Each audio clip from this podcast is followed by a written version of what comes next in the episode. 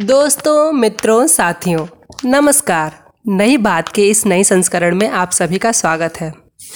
मित्रों, आज बात करने के लिए तो मैं सोच रहा था कि धर, धरती पर इतनी सारी चीज़ें हो रही हैं, किस बारे में आज की नई बात की जाए?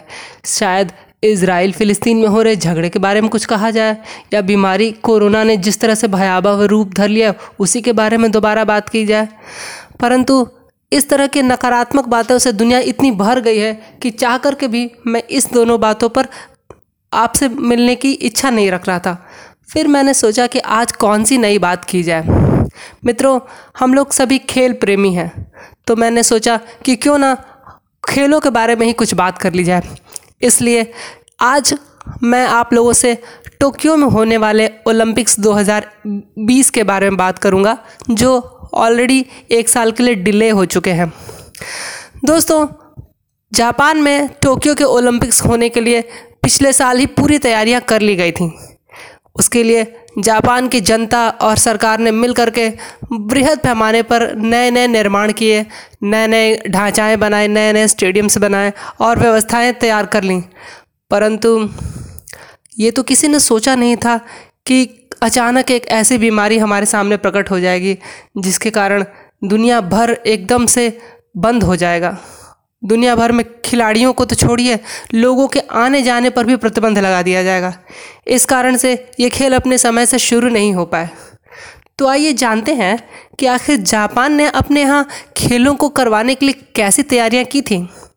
दोस्तों, अगर आप गूगल करेंगे तो आपको दिख जाएगा कि जापान में कई तरह के नए स्टेडियम बने हैं। पुराने स्टेडियम और नए स्टेडियम, दोनों को ही नया रूप दिया गया है।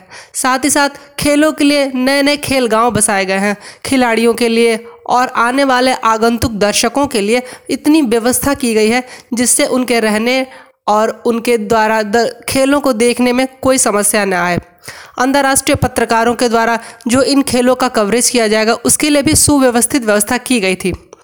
लेकिन क्योंकि बीमारी की वजह से अब तो विदेशी लोगों का आना जाना भी कम ही हो पाएगा। साथ ही साथ विदेशी पत्रकारों को भी काफ़ी नियंत्रित कर दिया जाएगा। इसलिए अब लग रहा है कि ये सब चीज़ें व्यवस्था जो की गई थी, पता नहीं उनका उपयोग भी हो पाएगा या नहीं। बहुत सारे होटल्स और बहुत सारे रहने और खाने पीने की व्यवस्थाएँ की गई थी, जो अब इतने लोगों के न आने की वजह से बेकार होती सी दिख रही हैं। जो पत्रकार आएँगे भी, उनको भी सख्त नियमों और कानूनों के अंदर नियंत्रित करके रखा जाएगा। विदेशी दर्शकों के आने का तो कोई प्रश्न नहीं उठता है, क्योंकि जापान में इतनी ज़्यादा बीमारी का प्रभाव बढ़ गया है। टोक्यो शहर के अंदर तो आपातकाल की सी स्थिति है, और बहुत सारे शहरों में जहाँ पर दूसरे इवेंट्स करवाने की योजना थी, उन सभी शहरों ने इन इवेंट्स को करवाने से पुल बैक भी कर लिया है। उन्होंने अपने हाथ वापस खींच लिए। तो ऐसी स्थिति में ज़्यादा दर्शकों के होने की तो और विदेशी दर्शकों के तो बिल्कुल कोई प्रश्न ही नहीं उठता।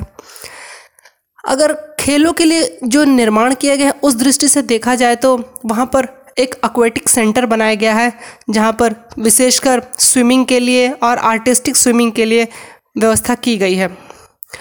इसके लिए वहाँ पर पंद्रह हज़ार दर्शकों के बैठने की भी व्यवस्था की गई है। इसके अलावा जो एरिया के अरीना बनाया गया है, जहाँ पर वॉलीबॉल के खेल खेले जाएँगे। वहाँ भी पंद्रह हज़ार लोगों के बैठने की पूरी व्यवस्था है। सी फॉरेस्ट वाटरवे में कनोइंग के लिए सोलह हज़ार लोगों के दर्शन का व्यवस्था किया गया है। इसके अलावा एक अलग कनोइंग सेंटर भी बनाया गया है, जहाँ पर भी साढ़े सात हज़ार दर्शक बैठ कर के कनोइंग के खेल देख पाएँगे। हॉकी के स्टेडियम भी बनाए गए हैं, जहाँ पंद्रह हज़ार दर्शकों के बैठने की व्यवस्था की गई है। इसके अतिरिक्त टेनिस पार्क बनाया गया है, आर्चरी फ़ील्ड बनाई गई है और नया नया एक स्पोर्ट्स प्लाज़ा भी बनाया गया है जहाँ पर पेंटैथलन और बैडमिंटन के खेल करवाए जाएँगे। वहाँ सात हज़ार दो सौ से ज़्यादा दर्शक बैठ कर के इन खेलों का आनंद उठा सकते हैं। जिम्नेज़ियम में टेबल टेनिस खेल के लिए भी व्यवस्था की गई है, जहाँ साढ़े छः हज़ार से ज़्यादा दर्शकों के बैठने की व्यवस्था है।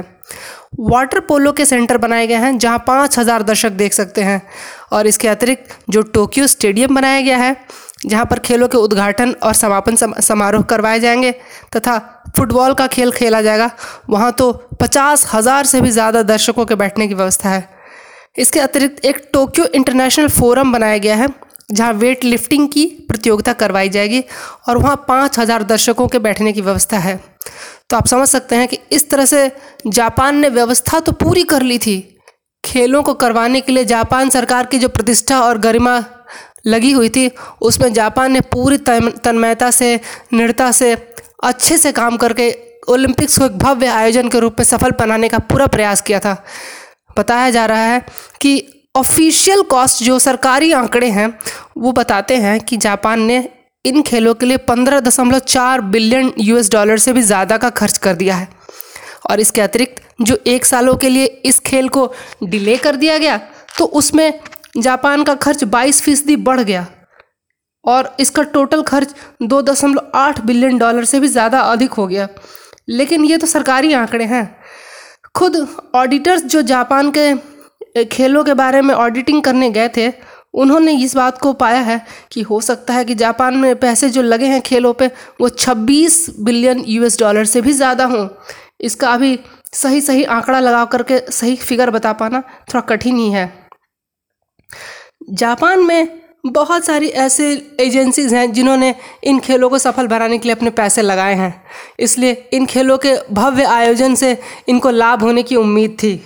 लेकिन अगर बीमारी की वजह से ये खेल रद्द हुए तो जापान में और इन लोगों में जिनके यहाँ पैसे लगे हुए हैं, उनकी क्या हालत होगी? ये बस कल्पना ही कर सकते हैं। जापान में खेलों को रद्द करने के लिए इतना अधिक दबाव बन गया है कि जापान के अंदर राष्ट्रपति याशिहिदो सुगा को भी पहली बार यह मानना पड़ा कि लोगों की जान से बढ़कर खेल नहीं है। वहाँ के बहुत सारे अरबपति, बहुत सारे पत्रकार, बहुत सारे खिलाड़ी सब लोग इन खेलों को, देश की सुरक्षा और लोगों की जान की आवश्यकताओं को देखते हुए रद्द करने की मांग कर रहे हैं। वहाँ के एक अरबपति हैं जो रिटेल कंपनी चलाते हैं, राकुटेन। उसके सीईओ श्री हिरोशी मिकितानी ने एक एक समाचार पत्र में ये इंटरव्यू दिया सीएनएन के द्वारा, जिसमें कहा कि ओलंपिक गेम्स अगर हुए तो वो देश में एक सुसाइड मिशन के जैसा होगा। तो आप समझ सकते हैं कि देश के अंदर अभी लोगों के मन में जन भावना कैसी है। एक दूसरे पोल में ऐसा दिखाया गया है कि सत्तर फ़ीसदी से ज़्यादा जापानी खेल को रद्द कर देने की मांग कर रहे हैं। ऐसा वहाँ के एक समाचार पत्र यामी यामी उरी समाचार पत्र में छपा है। अगर आप बीमार लोगों के बारे में सोचें तो जापान में साढ़े छः लाख से ज़्यादा लोग बीमार हैं, संक्रमित हैं, जिसमें से ग्यारह हज़ार से भी ज़्यादा लोगों की जान जा चुकी है।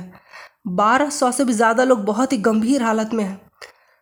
अगर वैक्सीनेशन की दृष्टि से देखा जाए तो जापान में साढ़े तीन फ़ीसदी, तीन दशमलव दो फ़ीसदी से भी कम लोगों को एक डोज लगा है। और एक फ़ीसदी से भी कम लोग ऐसे हैं जिनको दोनों डोज लगे हैं। जबकि अगर आप यूके और यूएस में देखें तो ये सब पचास फ़ीसदी से ज़्यादा कर चुके हैं। तो इस दृष्टि से वैक्सीनेशन के मामले में भी जापान बहुत पीछे चल रहा है। तो जब जापान में वैक्सीनेशन नहीं है बीमार लोगों के लिए हॉस्पिटल्स में व्यवस्था नहीं है। तो इतने सारे नए खिलाड़ियों को, पत्रकारों को, दर्शकों को हॉस्पिटल में बेड नहीं दे पाएँगे। अगर ये लोग आए तो इन लोगों को जो दवाएँ दी जाएँगी, इन लोगों को जो मेडिकल्स व्यवस्था दी जाएगी, वो यहाँ के बीमार लोगों को से छीन करके इनको देनी पड़ेगी। यानी कि वहाँ के लोगों के जान के ऊपर खतरा बढ़ जाएगा। और इसके साथ ही जो बीमारी के संक्रमण के बढ़ने की जो खतरा, जो संभावना है, वो तो बनी ही रहेगी।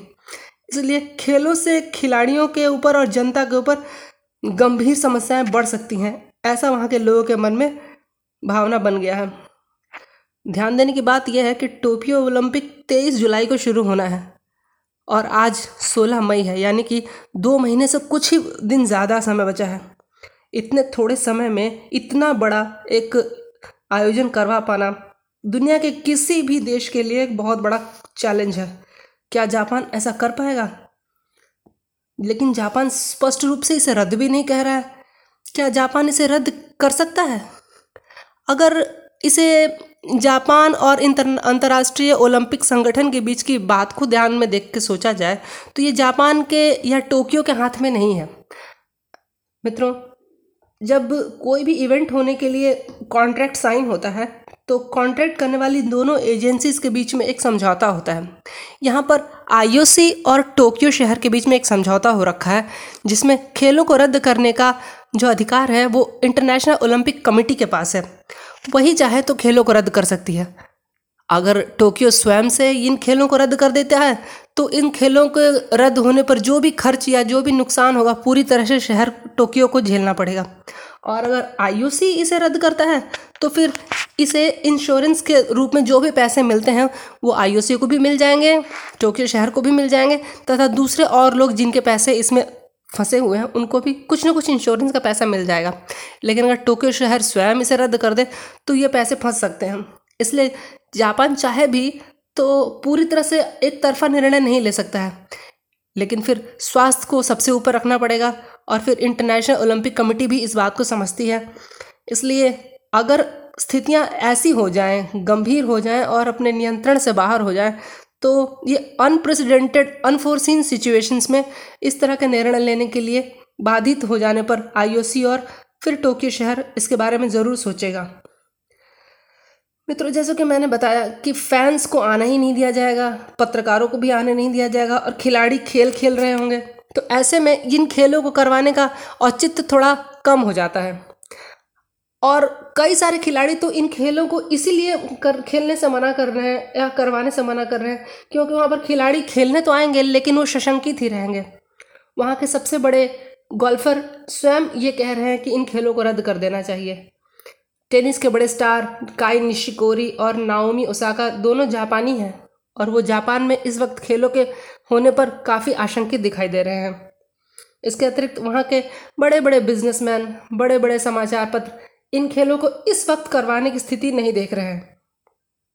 साथ ही साथ अमेरिका की जो track and field practice team थी, जो प्री ओलंपिक्स के लिए ट्रेनिंग कैंप करने वाली थी जापान में, उसने वहाँ आकर के ये pre Olympic track and field का जो ट्रेनिंग कैंप था, उसे रद्द कर दिया है।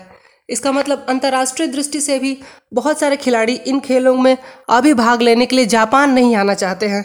हो सकता है अगर खेल हो भी तो बहुत सारे खिलाड़ी आखिरी समय पर जापान आने से मना कर दें।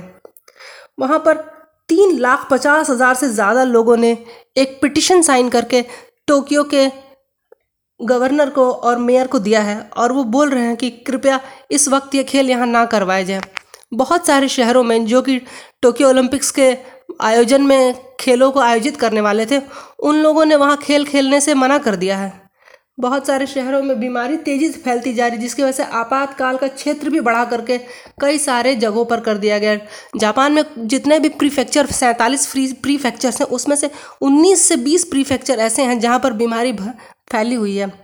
ऐसी हालत में जब आधा जापान बीमारी से ग्रसित हो क्या खेल करवा पाना संभव हो पाएगा? लेकिन ये बात सिर्फ़ इतने तक ही सीमित नहीं है। जापानी सरकार चाहती है कि ये खेल हो। इसका कारण ये है कि अगले साल एक विंटर ओलंपिक्स होने वाला है। और वो कहाँ होगा? वो चीन में होगा। चीन जापान के बगल का ही मुल्क है और चीन जापान का एक बहुत बड़ा राइवल मुल्क भी है। अगर जापान में मुल्क में ये खेल ना हो पाए तो जापान के लिए अंतर्राष्ट्रीय स्तर पर एक एक अपमान का सूचक होगा और चीन ने अगर करवा लिया तो तो बहुत बड़ी बुरी बात हो जाएगी।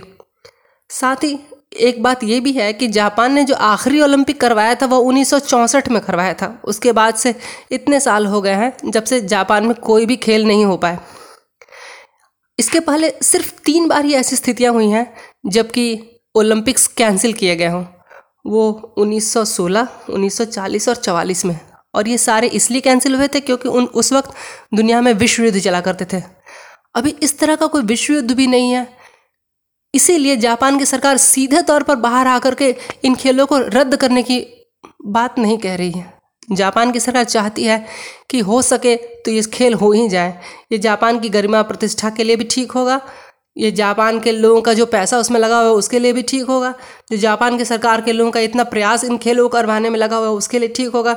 लेकिन फिर जापान के लोगों की ज़िंदगी सबसे ऊपर है।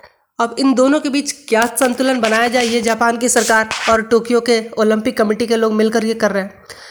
उम्मीद करनी चाहिए कि ये लोग विचार करके कुछ न कुछ अच्छा निर्णय निकालेंगे, जिससे खेलों का भी हित हो, जनता का भी हित हो, और इस बुरी स्थिति में जो सबसे उचित निर्णय हो, वही लिया जाएगा। मित्रों, बातें तो और भी हैं, लेकिन हम लोग इन बातों को फिर से आपसे कल करेंगे। तब तक के लिए अगर आपको हमारी ये बात पसंद आई हो तो कमेंट के द्वारा मुझे ज़रूर सूचित करें। और अपने द्वारा ये भी बता सकते हैं कि आप और कौन से बात पर नई बात करना चाहते हैं। मित्रों, जब तक हम दूसरी बार नए बात के लिए ना आए, तब तक के लिए शुभ रात्रि गुड नाइट वंदे मातरम जय हिंद।